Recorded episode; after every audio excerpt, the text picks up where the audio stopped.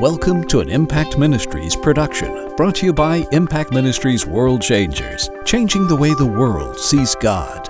Learn how you can become a world changer today by visiting www.impactministries.com. Now, here's your host, founder of Impact Ministries and developer of Heart Physics, the self development programs that have changed thousands of lives around the world, Dr. Jim Richards. Hello, I'm Jim Richards. I want to welcome you to this week's edition of Impact Cyber Church.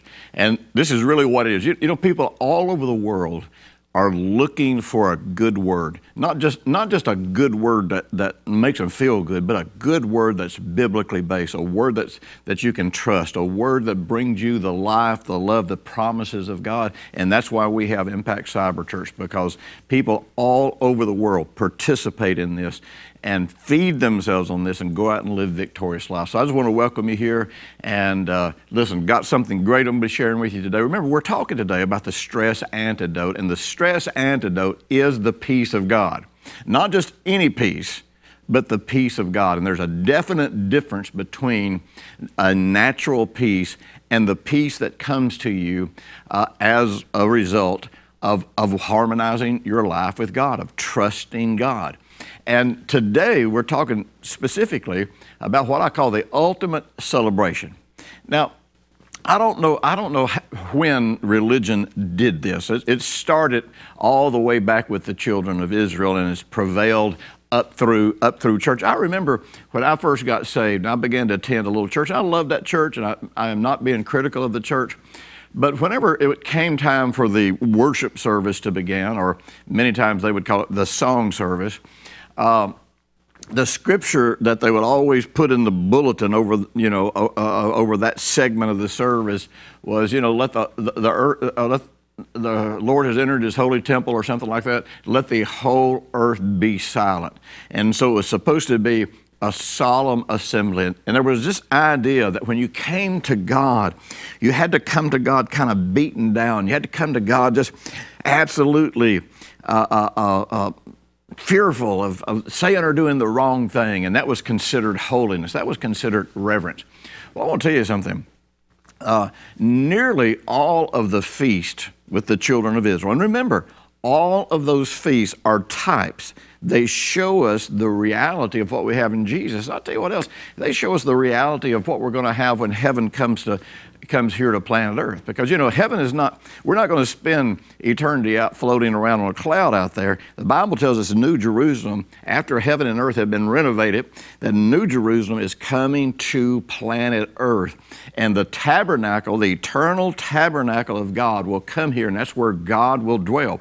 Remember, the tabernacle that the children of Israel built was, was built, it was a type, a picture of the heavenly tabernacle.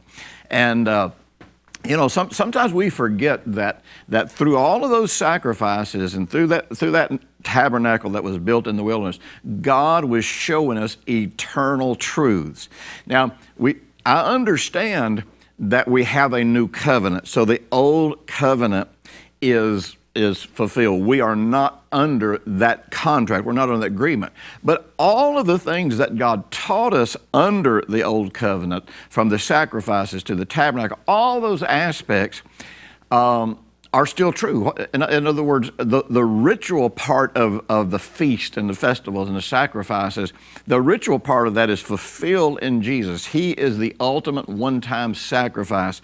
That's why there doesn't need to be any sacrifices anymore because He is the, the true sacrifice, He's the true fulfillment. But everything that was revealed about how to relate to that sacrifice, how to participate in that celebration, how to, uh, what, it, what it should look like in real life, all of that's still true. And sadly, I, I think people don't understand that and they throw away uh, the, the only resource that we have to understand God, understand how to approach God, understand who Jesus is. You know, I was thinking about it today.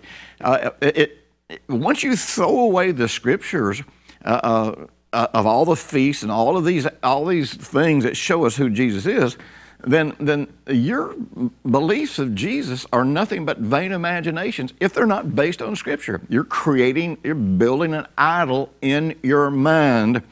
And, and replacing the Scripture, the revealed knowledge of God that's given us through the Scripture, replacing it with an imagination. That sometimes you might get it right, sometimes you won't get it right.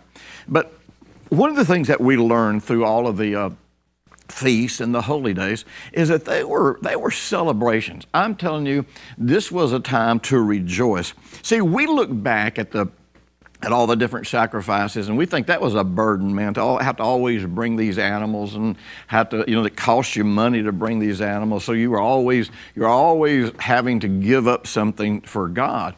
Well, the, the reality of it is, is this.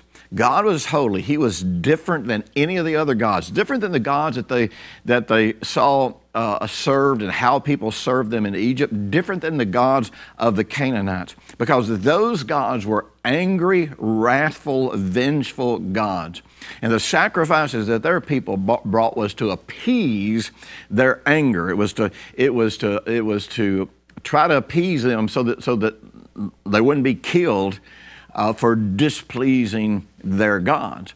And God's a holy God. He's different. He's, he's uncommon. He's not like any of those gods. You see, God initiated the sacrifices because He wanted to make sure that man would have a way to interact with him by faith. It would initiate faith. In other words, participate in the sacrifices was never legalism. It was never about you got to do this or I'm going to do this. That, that, it was never like that. And anybody that says that, while they may have good intentions, while they may care about you, while they may be trying to point you to the new covenant, the truth is they, they don't understand the scriptures. They are misunderstanding.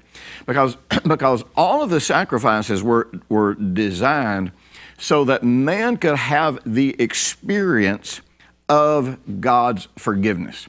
Now, see, the sacrifices didn't move God. The sacrifices didn't do anything. As a matter of fact, uh, I don't remember if it's Psalm 90, 95, somewhere in there.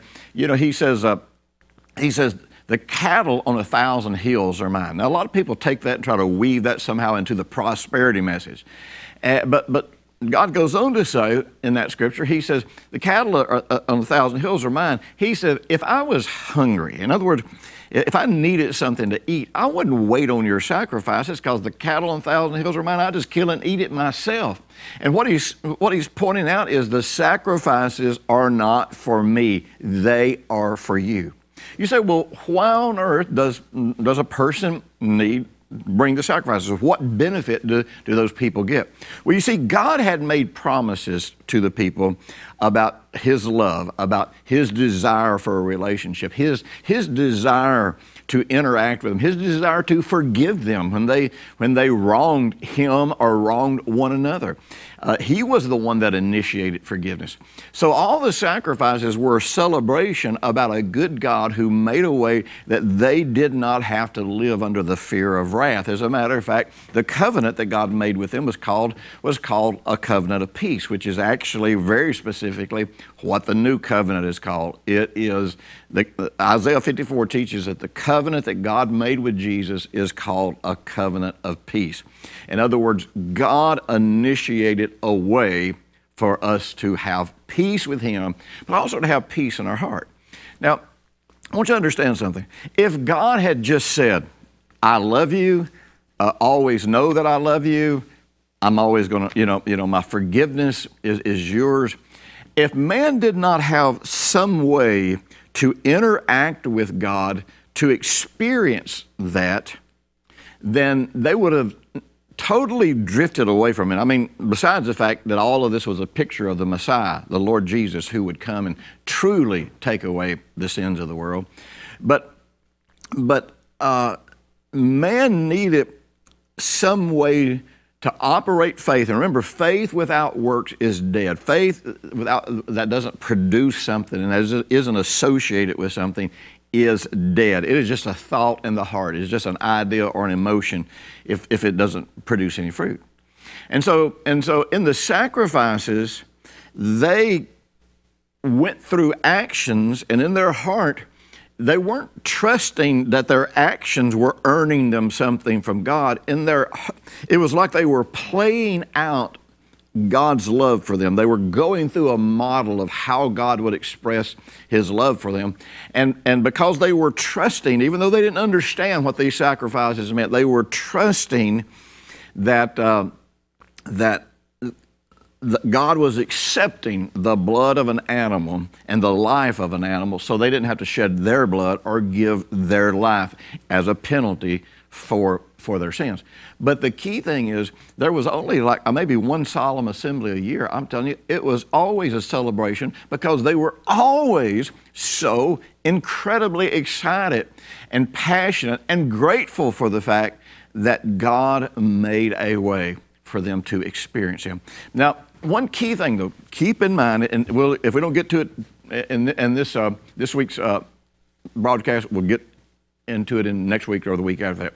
But keep in mind, man needed a way to experience what God was offering.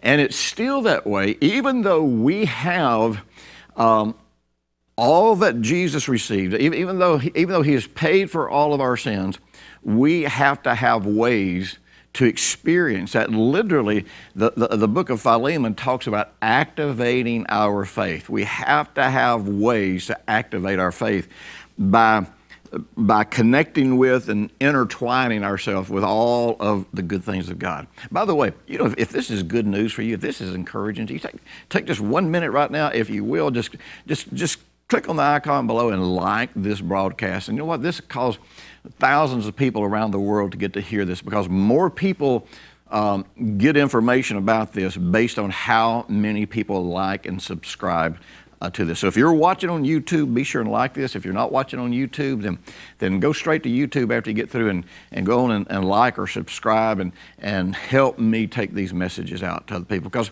you know, one of the things that I'm seeing over and over and over on Facebook, I'm seeing posts where people are attacking the law. And, uh, and I know they're trying to bring across a good point about what we have in Jesus, but, but instead of attacking the law, maybe we should be going back and saying, this is what they had under the law, and saying, this is what it looks like in Jesus. There's no need to attack it. As a matter of fact, it's, it, it's really not a healthy thing to be attacking anything that God ever said.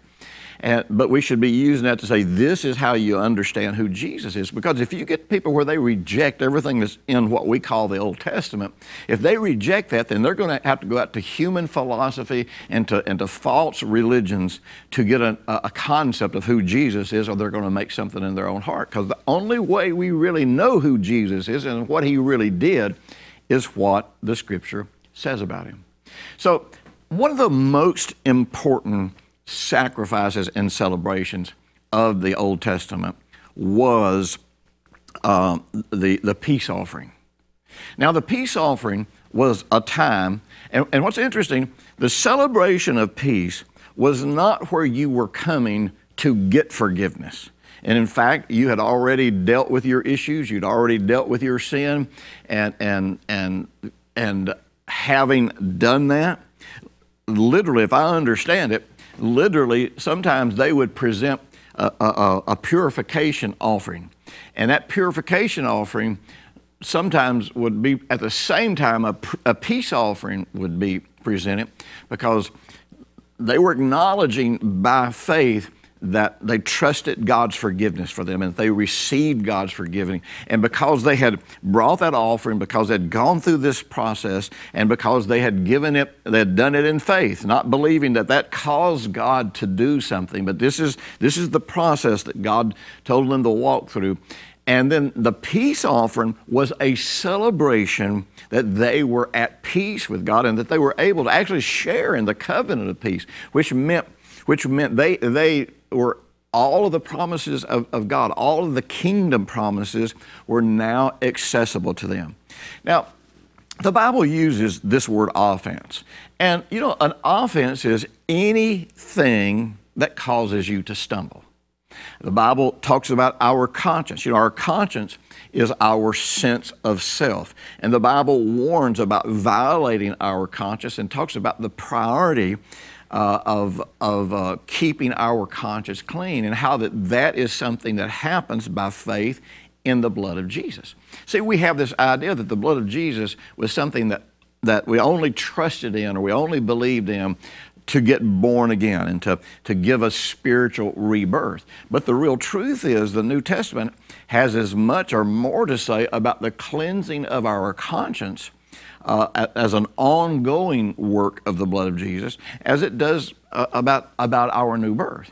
Now, an, an offense, when we have an offense or when we violate our conscience, God has not changed but in our heart we feel like He has changed.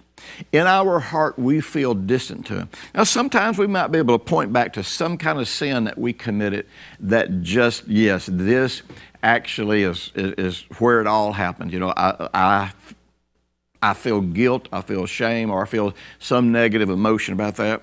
And, uh, you know, guilt and shame, or, act, or guilt can be a healthy emotion as long as you respond to it and, and eradicate it. As long as you uh, uh, activate your faith in the blood of Jesus and eradicate, send that guilt away, then, then it's healthy because it helps you see that there, that there was a problem there.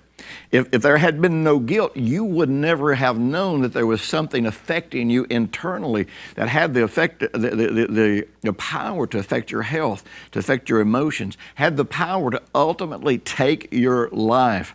Call, you know, you know, because that's what happens whenever we have, whenever we violate our conscience in any way, I'm telling you, it can, if it's not dealt with, it can establish what in medicine you call cellular memories. You begin to, you begin to, it begins to have energetic effect on the cells of your body that ultimately cause dysfunction and becomes the precursor to sickness and disease. And uh, and so the minute you realize guilt, you want to get rid of it. But you know, sometimes it's not even a matter of guilt. You don't, you don't know what the offense is sometimes. You don't know what's making you feel like you're going to stumble or that you are stumbling. You just have this sense of, of either distance from God or you have this, this, this sense of, of, of losing the victory. You start, you start kind of finding yourself compromising, going over the edge, going into something distracting, and you don't know why you're heading down this path. Now, I'm going to tell you, in, in today's uh, kind of pop theology, it's sort of like, well, that's not true, just don't pay any attention just don't do that. Well, I'll tell you something. Man is wired that way. Uh, man is wired so that he can take the, the Word of God and combine it with certain actions. And those actions are not getting God to do anything. Those actions are not for God's benefit. Those actions give us a way to go to actually to, to activate faith in our heart. It gives us a way to remind ourselves of what we have in Jesus. It gives us a way to uh, interact with God. You know, if, if, if, if you follow some of the pop psychology and, and, you, and you know, you never pray and you never worship, you, you never deal with sin, you, you know, what do you have? That, that's like saying I'm married, but I never talk to my wife, I never kiss her, we never make love. We, we don't really have any interaction, we're just married. See, we forget this is a relationship. And so, in this, in this series, the, ant, the, the stress antidote, I want you to understand the emphasis is not just on the stress the emphasis is on the peace, is on coming into the peace and what all the Bible says about peace, how to access peace, how to cause peace to come alive in our heart. If you're watching this right now on YouTube, you know, you click right now and go look at my series, The Stress Antidote. Or if you're watching this through one of the other many means that we have, you, you can check out our website, www.impactministries.com. And uh, you can either look at the slider that's going to come up when you're watching this, or you can go to the you can go to the store and search for the for the peace antidote. Because see, God wants you to live in peace. Peace is the environment of health. Peace is the environment whereby uh, whereby you are able to hear God. Peace is that place that you enter into because you're harmonizing your thoughts, your, your, your beliefs, everything with God, and you're, and you're abiding really in that, in that secret place with God. Check out the stress antidote.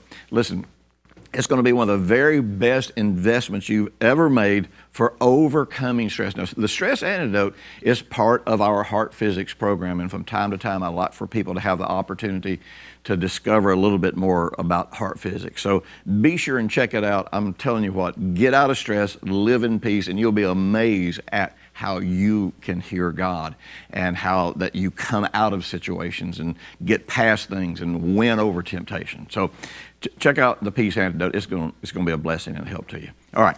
Now listen. So so we have to have ways to to resolve things in our heart. You know, let me let me give an example in um, one of the things in the Old Testament, and I, I read, oh, I, I, almost hate to say this because this is a friend of mine. This is somebody I like. This is somebody I care about. This is somebody that, that I respect, what, you know, what they do in, in helping people. And, and they were basically writing a post saying, you know, under the old, under the old covenant, you had to, you, before you could come and, and, and experience forgiveness with God, uh, you had to go make it right with the person that you had offended. And he said, We don't have to do that under the Old Testament because forgiveness is ours. We don't have to do anything to earn it. And you know, I usually don't even respond to those kinds of things, but honestly, I just I had to respond. I said, Well, wait a minute. I said, First of all, God wasn't telling them to go make things right with that person so that they could earn forgiveness. This because because the Old Testament was about walking in love. All the commandments were about walking in love.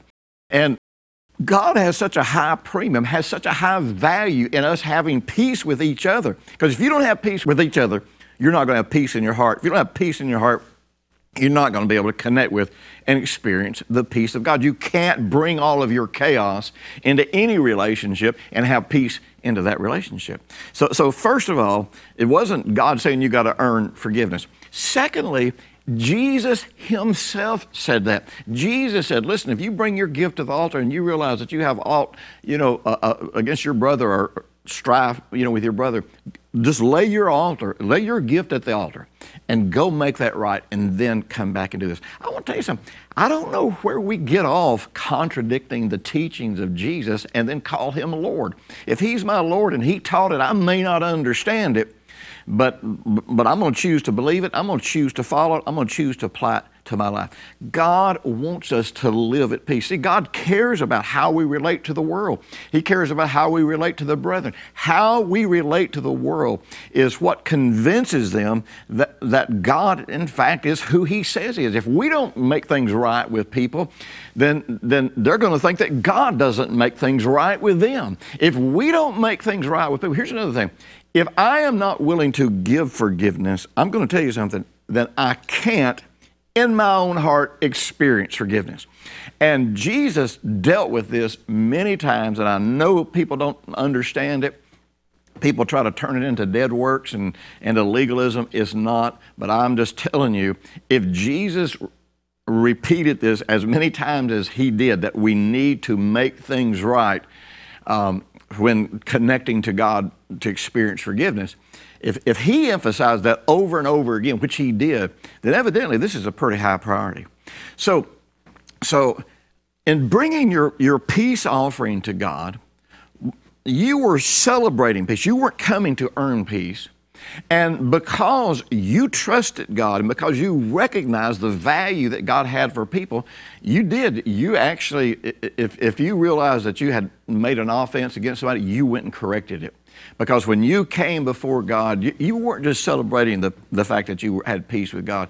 You were celebrating the fact that you were at peace with your brothers. You were celebrating the fact that you, that you have peace in yourself. Think of how hypocritical and, and empty it is to wrong somebody and, and not make it right with that person. Because if you're walking in love, you're going to make it right. You're going to do what it takes to work that out as much as it lies within you. But think of how hypocritical and shallow and empty it is that I'm going to wrong you and then I'm going to come over here to God and I'm going to rejoice in His forgiveness. I'm going to have this, I'm going to celebrate that I'm at peace with God when I'm not at peace with you. You know something? That is just not the way of peace.